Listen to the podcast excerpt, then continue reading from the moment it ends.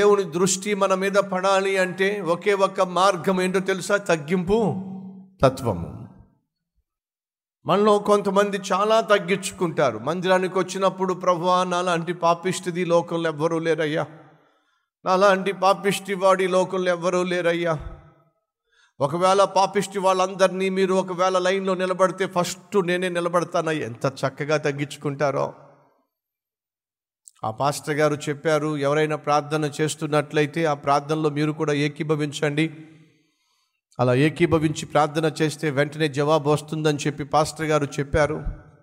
ఒక స్త్రీ వచ్చి మోకరించి ప్రార్థన చేస్తూ ఉంది అలా ప్రార్థన చేస్తూ ఈ మాట అంటుంది ప్రవ్వా నీకు తెలుసయ్యా మా ఊరిలో నా నా వంటి పాపిష్టిదిలో ఈ ఊరిలో ఎవ్వరూ లేరు నాయనా అని అంటూ ఉంటే అప్పుడే పాపం మరొక ఆత్మీయురాలు వచ్చి పాపం పక్కనే మోకరించింది. పాస్టర్ గారు ఏం చెప్పారు? ఎవరైనా ప్రార్థన చేస్తూ ఉంటే వారితో పాటు ఏకీభవించి మీరు కూడా ప్రార్థనలో ఏకీభవిస్తే దేవుడు వెంటనే జవాబిస్తాడని చెప్పిన మాట జ్ఞాపకం వచ్చింది. మోకరించి ప్రార్థన చేస్తూ అంటుంది మా అయ్యా ప్రభా ఈ ఊరిలో నా నాలాంటి పాపిష్టిది ఎవ్వరూ లేరు ప్రభువా అని అంటే పక్కనే మోకరించిన సహోదరి కాస్త అవును ప్రభువా అంది. ఎప్పుడైతే అవును ప్రభువా అని అందో ప్రార్థన చేసేది కాస్త పక్కకు చూసింది. మళ్ళీ కళ్ళు మూసుకుని ప్రవ్వా మా వీధిలో నాలాంటి పనికి మాలిన నోరు కలిగిన ఆడది ఇంకొకటి లేదు ప్రవ్వా. అని అంటే పాపం పక్కన నిజమే ప్రవ్వా అంది. మళ్ళీ కళ్ళు తెరిచి చూసింది నీ సంగతి తర్వాత చెప్తానని చెప్పి.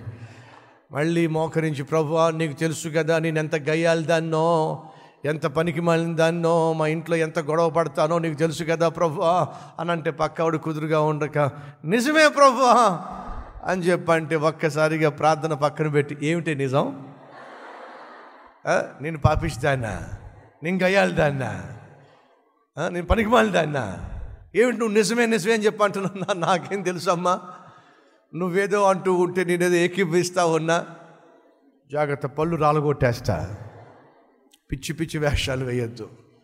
అంటే మనం తగ్గింపు తత్వాన్ని కేవలం దేవుని ఎదుటే తప్ప మనుషుని ఎదుట కాదే. మనం పాపిష్టి వాళ్ళమని మనం పనికి మాలిన వాళ్ళమని మనం దుర్మార్గులమని దుష్టులమని దేవుని దగ్గరకు వచ్చి అబ్బో ఏం చెప్పుకుంటాంలే కానీ ఎవరైనా మనల్ని చూసి ఒక మాట అన్నాడు అనుకోండి మనం ఊగిపోతూ ఉంటాం ఊగిపోతూ ఉంటాం. అంటే అర్థం ఏమిటయ్యా అంటే నువ్వు దేవుని దగ్గర నుంచి దేవుని దగ్గరకు వచ్చినప్పుడేమో ఒక జీవితం. దేవుని దగ్గర నుంచి బయటకు వచ్చినప్పుడేమో మరొక జీవితం. ఈ రెండు జీవితాలు ఏ విధంగా దేవుణ్ణి సంతోషపరుస్తాయి? ఒకసారి ఆలోచించండి. నువ్వు దేవుని సంధికి వచ్చి ఏమైతే మాట్లాడుతున్నావో అంటున్నావో అది రియల్ అయినట్లయితే బయట కూడా అలాగే జీవించు. అంతేగాని దేవుని సంధికి వచ్చి ఒకలా జీవిస్తూ దేవుని సన్నిధిలో ఒకలా బ్రతుకుతూ దేవుని మనుషుల మధ్య సంఘ సభ్యుల మధ్య ఆత్మీయుల మధ్య నువ్వేదో భక్తుడిగా నటిస్తూ మందిరంలోంచి బయటికి వెళ్ళిపోయిన తర్వాత ఆత్మీయంగా ఉండేటటువంటి సహవాసం నుంచి బయటికి వెళ్ళిపోయిన తర్వాత నువ్వు మరలా నీ ఇష్టానుసారంగా జీవించే వ్యక్తివైతే నువ్వు వేషధారణ కలిగిన వ్యక్తివే. నలుగురి మధ్య ఒకలా ఒంటరిగా ఉన్నప్పుడు మరొకలా నువ్వు జీవిస్తున్నటువంటి వ్యక్తివైతే నువ్వు నటుడివే అనే సత్యం మర్చిపోకండి.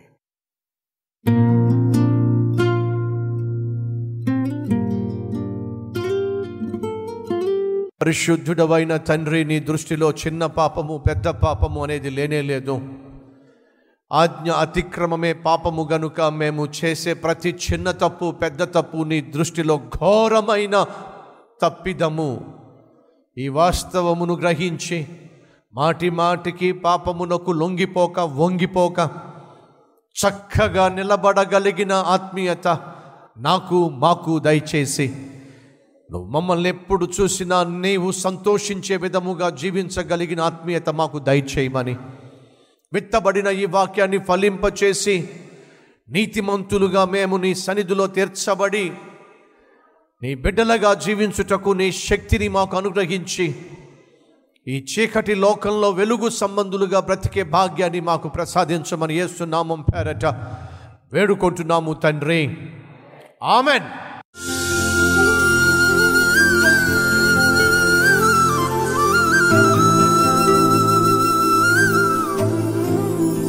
ఈరోజు వాగ్దానం మీకు నెమ్మది కలుగును. ఇర్మియా ఆరు పదహారు.